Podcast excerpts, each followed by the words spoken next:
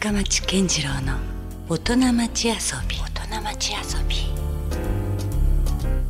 さあ、えー今週遊びに来ていただいているのはケイズブルーイングカンパニー代表取締役の加藤秀則さんです。よろしくお願いします。よろしくお願いいたします。まあ全然あの初めましてでもなくて私ももうここ1年間でいろいろとなんか機会があるごとに、えー少しずつ交流が深まっていってる感じなんですけども、まあ、会社名を聞いただけだとね皆さんまだピンとこないかもしれませんけども、まあ、福岡では珍しいビールメーカーの会社でよろしいですか？はい、そうです。うんクラフトビールの製造会社です。クラフトビールの製造会社はい。なかなかこれを知ってるかなっていう感じしますよね。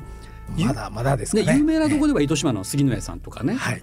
あのまあ、一部いらっしゃいますけど、まあ、まずちょっと私との加藤さんの関係性で言うと2014年なのでじゅまあ6年前。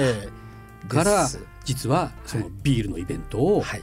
されていらっしゃったとはい。いうことで今回初めてね、えーコラボといいますか、はい。えー我々がミュージックマンスで今回、まあ、いろいろピンチ的な状況でもあったのでミュージックアクション福岡というプロジェクトを立ち上げた際にですね、えーいろいろこうご支援をいただいて非常にこう助かったというそういう経緯もあってねあの改めて今日はいろんなだからそのその時に、まあ、う裏話的に聞いてた話をいろいろお伺いしてみるとこれはちょっと一筋縄じゃいかないしちゃんと一回話聞いてみたいなと思ったんで今日はお越しいただきました。はい。よろしくお願いします。よろしくお願いします。はいはいじゃあまずあの分かりやすくするためにそのケイズブルーイングカンパニーで作られているビール実は私の目の前に今6種類ビールが並んでまして瓶でこれいわゆるこうクラフトビールというやつですはい、そうですよ。ね手作りで作ったビールになります。手作りですよね、はいこれをじゃあちょっとまずその一つずつ教えてもらってもいいですか、はい。ブルーマスター。はい。これが基本なんですかね？これがあの弊社の代表銘柄で、はい。えー製造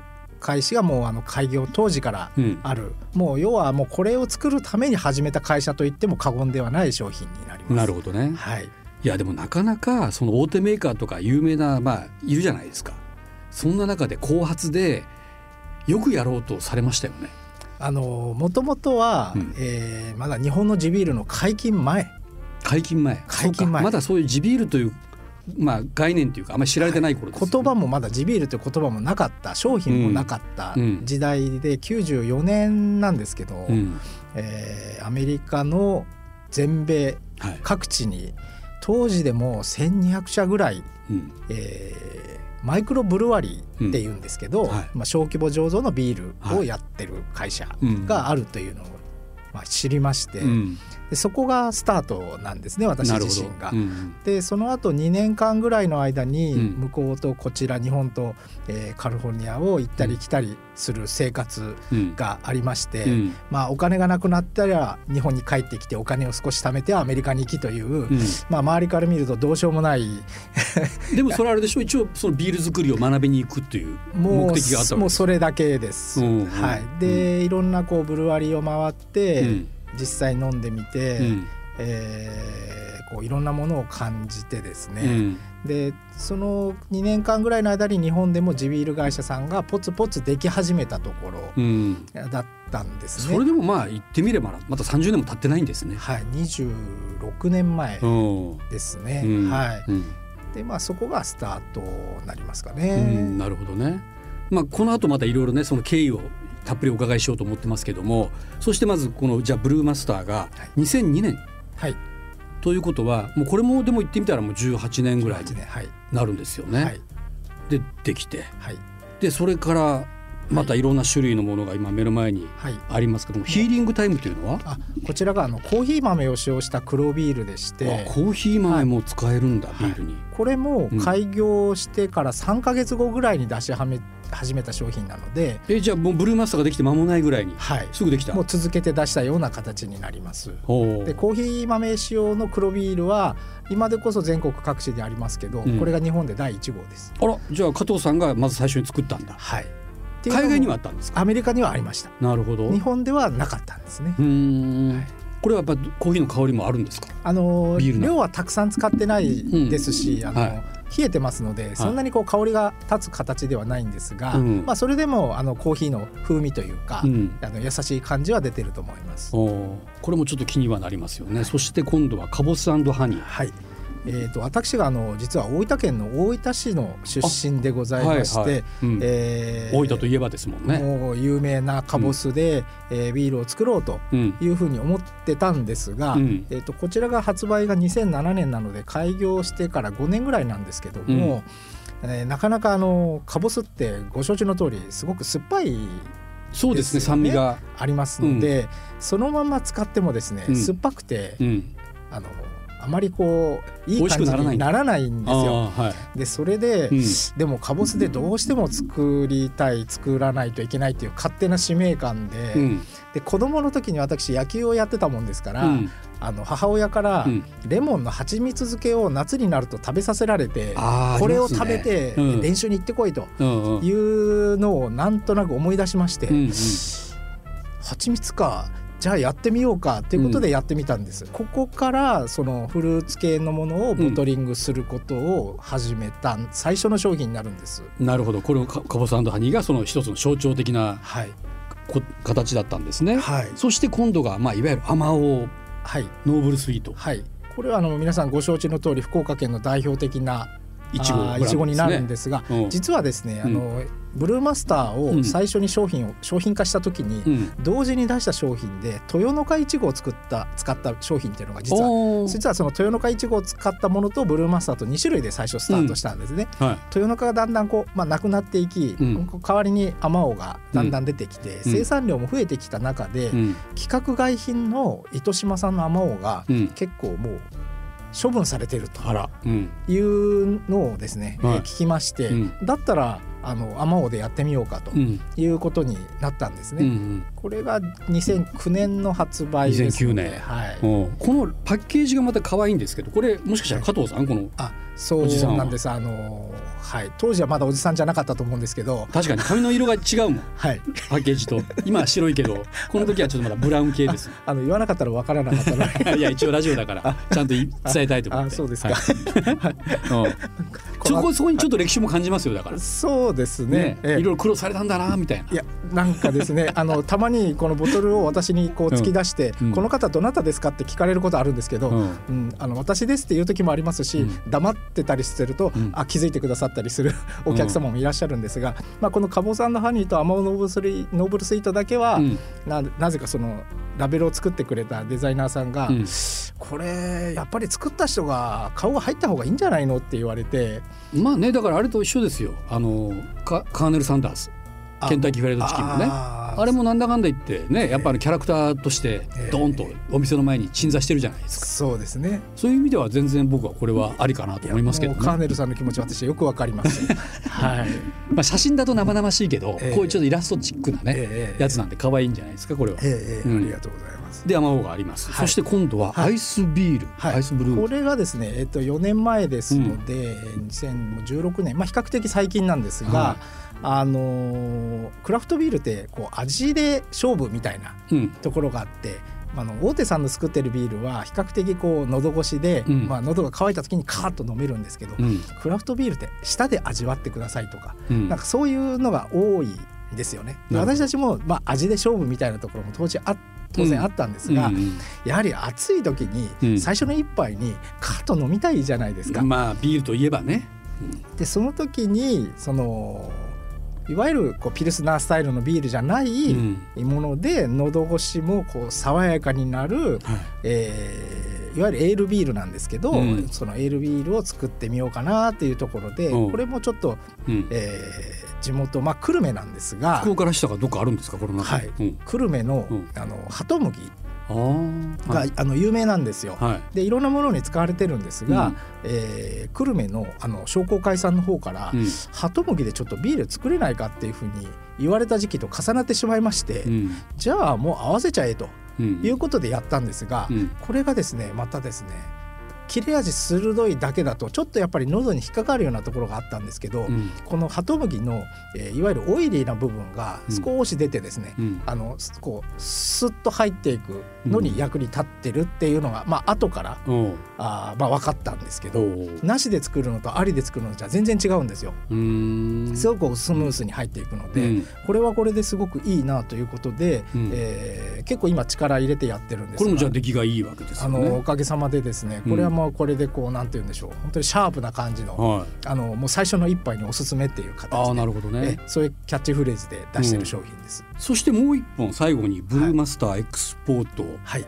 あのアルファベットで IPA ってあ書いてですね。インディペンデントペールエール。はい、ははい。い、よくそこを気づいていただいてありがとうございます。いえいえ。あのクラフトビールうん。にご興味のある方だったら、うん。多分 IPA っていうと、あうん。ああれねっていうふうに分かる方多いと思う。あマニアにはもうすぐピンとくるキーワードね、まあジャンルみたいなうんうん。ものなんです。何が違うんですか？簡単に言うと、うん。エールビールの褐色の、えーエールビールでうん。苦味をこうホップをたくさん入れて苦味を出したようなものなんです。より苦く。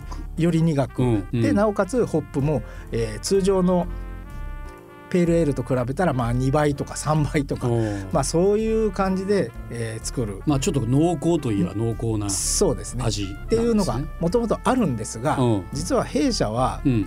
商品にそういうのビールのスタイルをつけない主義で今までやってるんです。うん。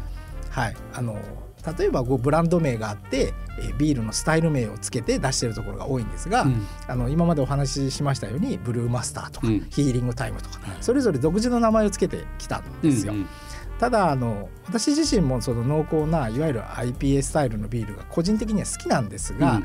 やはり福岡の気候ってすごく暑くて、うん。えー蒸し暑いじゃなまあいですか。そういうやっぱ地域性っていうのは絶対ありますよね。はい。うん。なのであの IPA 自体を今まで作ったことがほとんどなかった。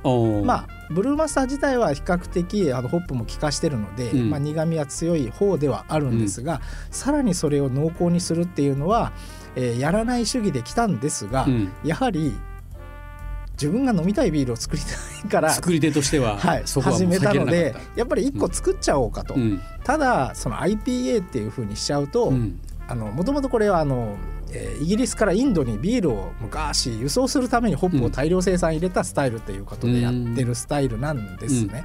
でそれを真似するのはちょっと私としては、うん。えー納得いかないということで、うん。じゃああのちょっとあの私どものこういうビール会社っていわゆるあのマイクロなんですけど独立系のビール会社いわゆる、うんまさにインディペンデント。インディペンデントなんですよ、うんこの話をするとね多分深橋さんもね2時間ぐらいお話しされると思いますけど、まあね音楽にもインディーズっていうね、はい。キーワードがあったりしますけど。そうですよね。んうん。でその独立したまあ醸造所ということで、はい。そのインディペンデントの愛を取って、うん。えー独立したペールエールでインディペンデントペール,、ペールエールっていうふうに下になるほどつけて、うん IPA にしたという非常に長い話になっちゃう商品です。まあただある意味じゃ一番そのこだわりがもう強いものだったりもする感じですかね。そうですね。うんはい。いやだけど今簡単にその6品を紹介してもらいましたけど、はい。これでも言ってみたらその小さなビール工房でね、はいもう6種類を作り分けるって結構大変なんじゃないですか？あのー複数の、まあ、種類を作ってる醸造所は、あの全国各地にあります。うんただ、えー最初にお話ししましたその豊の花いちごのビール、うん。これが実は日本で最初のフルーツビールなんですよ。うん。全国どこでも作ってるところがなかった。なかった。時代で、うん。あの当時はあの地ビールブームの頃はドイツにビールのモデルを求めた人たちが多かったのではドイツっていうのはあの麦芽と水でしかビールを作らない国なので、いうん。果物を入れたりするっていうのは基本的にやらない国なんですよ。うん。法律でも規制されてますので。ただ私が出かけていったアメリカはうんそういうフルーツも、えーハーブももっと自由な。自由なんですよ。うんだからそれをまあ福岡でやるときに、えー会社を始めようと思った時にもう真っ先に浮かんだのは豊の花いちごだったんですよね。おうーんだからもうそれとやはりオーソドックスな商品2つはやっぱりいるのでっていうことで、その2種類でスタートしたっていうところなんです。なるほどね。はい、こういうのってあの僕ら市内でどういうとこで手に入って飲んだりできるんですか？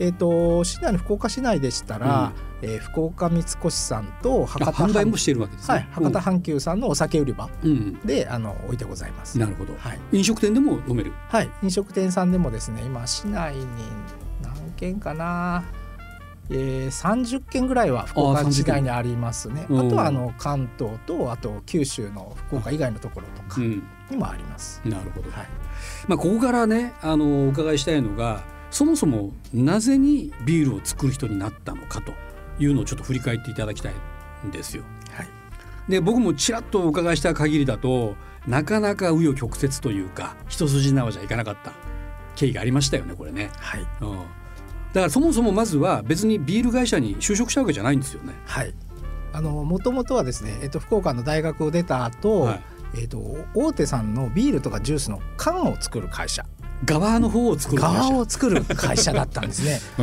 ん。はい、でそこであの図面を描く仕事設計をする仕事うん。だったんですよ。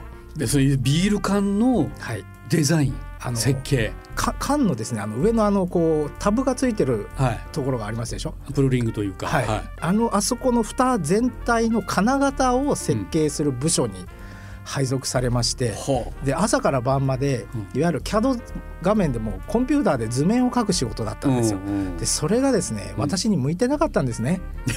あの一日中椅子に座ってこう図面をもう100分の1とかひどいのになると1000分の1の図面を描くんですよ。う。ん。すごい金型って精密なので。なるほど。でそれをしてたんですがいやこれは自分に向いてないなっていうふうにはうん。当時ちょっと思ってたんですが、うん。えーアメリカにうんそれから93年の頃なんですが、はい。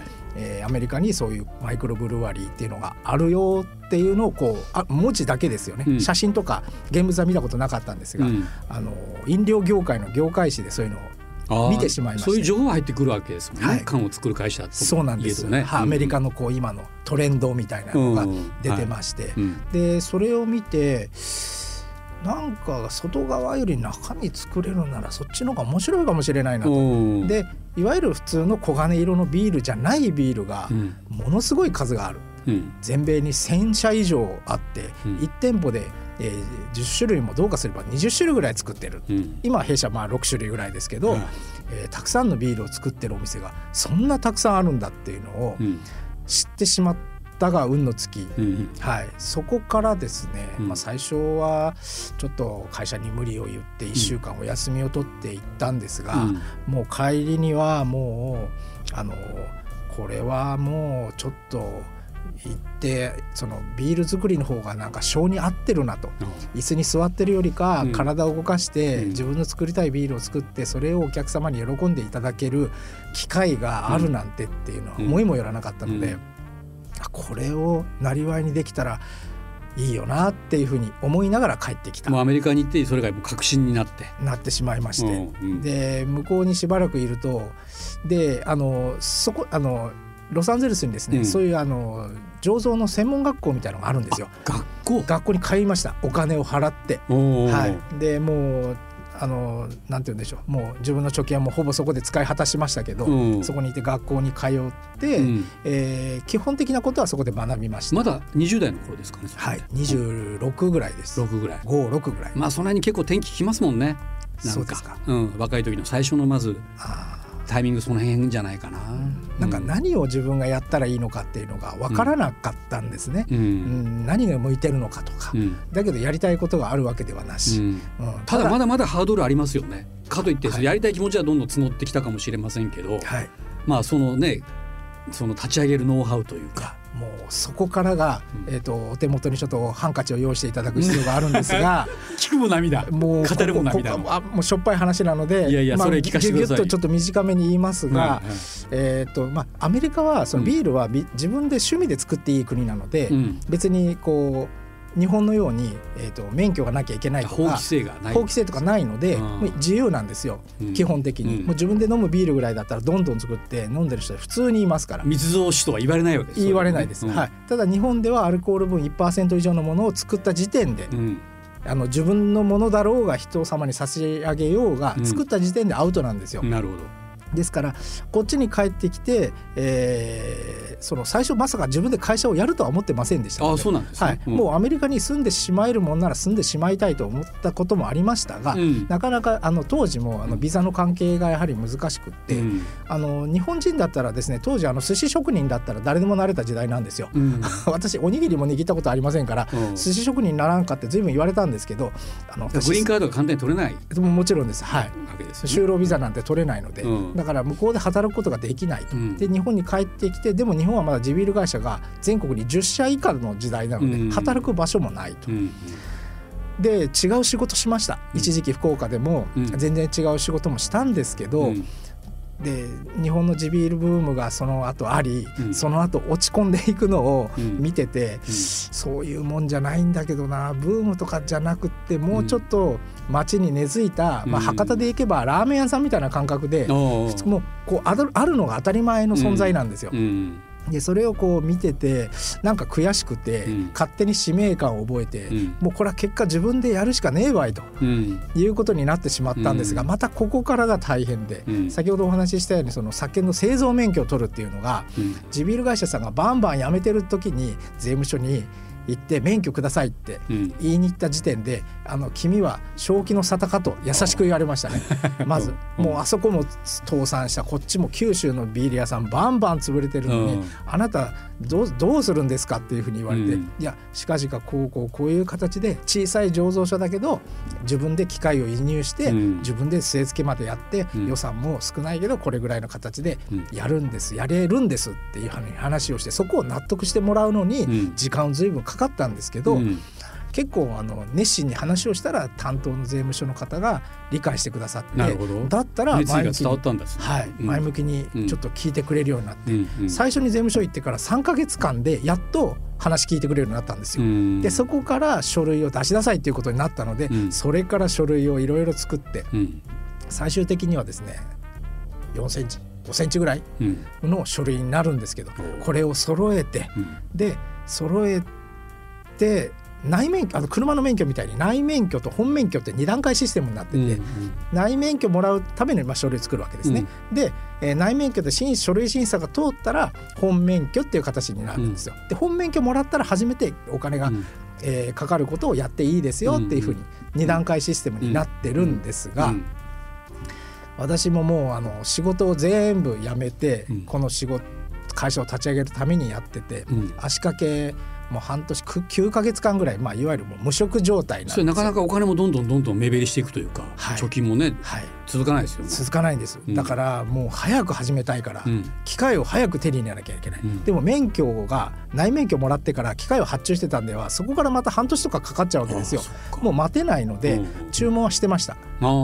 で、うん。内免許がは来ないともう内免許もらう前に機械がついちゃいそうになっちゃったんですけど、それはもうあのまた助ける人が現れてですね、うん。そしたらなんと1週間後ぐらいに免許おりまして。おお、2001年12月の14日うん。本免許いただきました、うん、もうあと10日ぐらいでクリスマスでしょ、本当ね。はい、でもう本当は12月までに作って商品化をして、えークリスマスまでに発売したかったんですが、うん。もう残念ながらそこからじゃもう到底間に合わないのうん。で諦めまして、うん。で年明け正月2001年になってすぐ初仕込みをやり、うん。えー2002年の2月の7日うん。あー一応オープンの日ということで、うん、えーなんとか無事にオープンしたと。なるほどね。やっぱりこういう許認可事業というか大変ですよね。最初の立ち上げはね。あの当時も本当に他のメーカーさんがもう1年半ぐらいかかってるところを、うん。私実は、えー、と初めて税務署に行ったのが4月でしょ？でだから12月だから8ヶ月ぐらいで早い方でしょうね。取ったんですよ、で当時最速って言われまして、うん。はい、うん。あのこんなのないからねって言われたんですけど。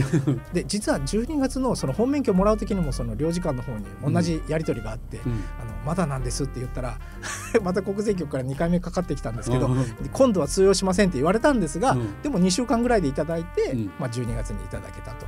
なるほどね。っていうこともありましたけど、うん。はい、まあなんとなくねこう大変だったけどもでも思う思いのほかスムースに。そうなんです。立ち上げは。助けていただきましたね。いろんな方に。ただでもビジネスとしてはなかなか厳しいですよね、まだねその段階で。全然厳しかったです、ん。もう本当にですねあのーもう何をやってもダメでしたね。あそうなんですか。もう正直な話。だからまああ要はもう見向きもしてくれない中始まってるからですね。本当そうでしたね、うんもうそこがまあ本当にやめようとは思わななかったんですよ。いやあのその初めてアメリカに行って自分の会社を起こすまで7年間あるんですよ、うん。でその間に自分の中でものすごく自問自答がありまして、うん。でただ自分に向いてる仕事っていうそのビール作りをするっていう、なんか針の穴に糸通すみたいな、こう神経質で細かい仕事なんですよ実は、うんうん見た目によらず、うん。それは自分に向いてるなと思ったのでうん。これをやめるってことはちょっともう考えなかったですね、なるほどね。もう行くところまで行くっていう感じはありました、もう出会ってしまったと。はい、いう、まあ、運命みたいなものをそこに感じたんですね。感じましたね、うん。はい。まあ、そうなったら強いですよね。そうですね。ね、なんかあの調子が良かったりするとそれだけでバッてこう、ね、勢いはつくかもしれないけどまあもともと追い風の中から始まってるからそれでもやっぱやり続けてこられたっていうことはやっぱりそこにすごい芯っていうか、ね、ありますよね。そうですね、うん。もうこれしかないっていうふうにはもう、まあ、今もそうですけど、うん。もう思ってますので、なるほどね、はまさにクラフトビールじゃないですか。手作りとい、いいうか。やーそうですね。手が荒れにくかったっていうのも良かったですね。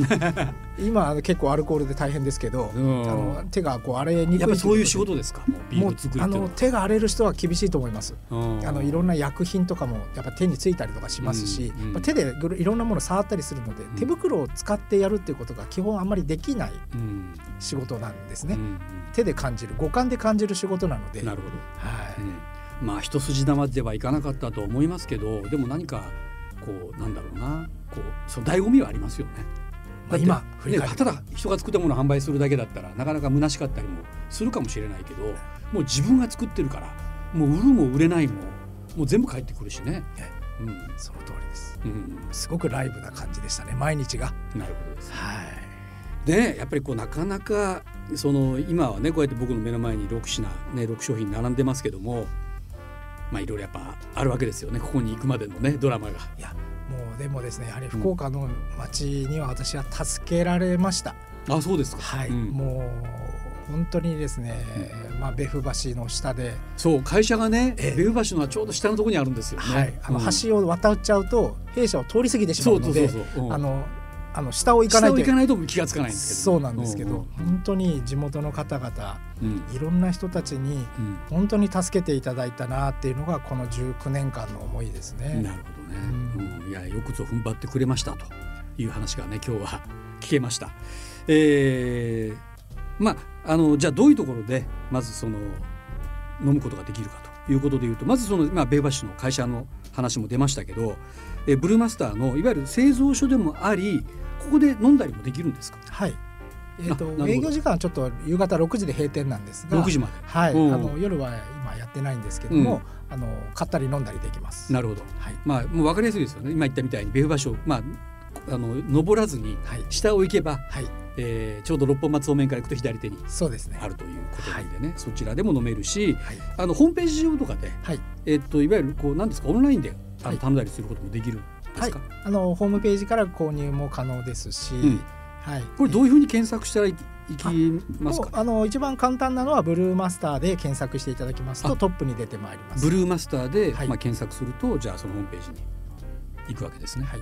なるほど。じゃあそこでまあ気になった方はですね、まあ、福岡産のクラフトビールの味をね6種類ありますからぜひ味わっていただければと思います、まあ、引き続き来週もですねまたゲストではいお迎えしますので、はいまたいろいろとお話を聞かせてくださいはいありがとうございましたありがとうございました。今夜のゲストはケイズブルーイングカンパニー代表取締役加藤秀則さんでした Love FM Podcast. ラブ f m のホームページではポッドキャストを配信中スマートフォンやオーディオプレイヤーを使えばいつでもどこでもラブ f m が楽しめますラブ FM.co.jp にアクセスしてくださいね Love FM Podcast.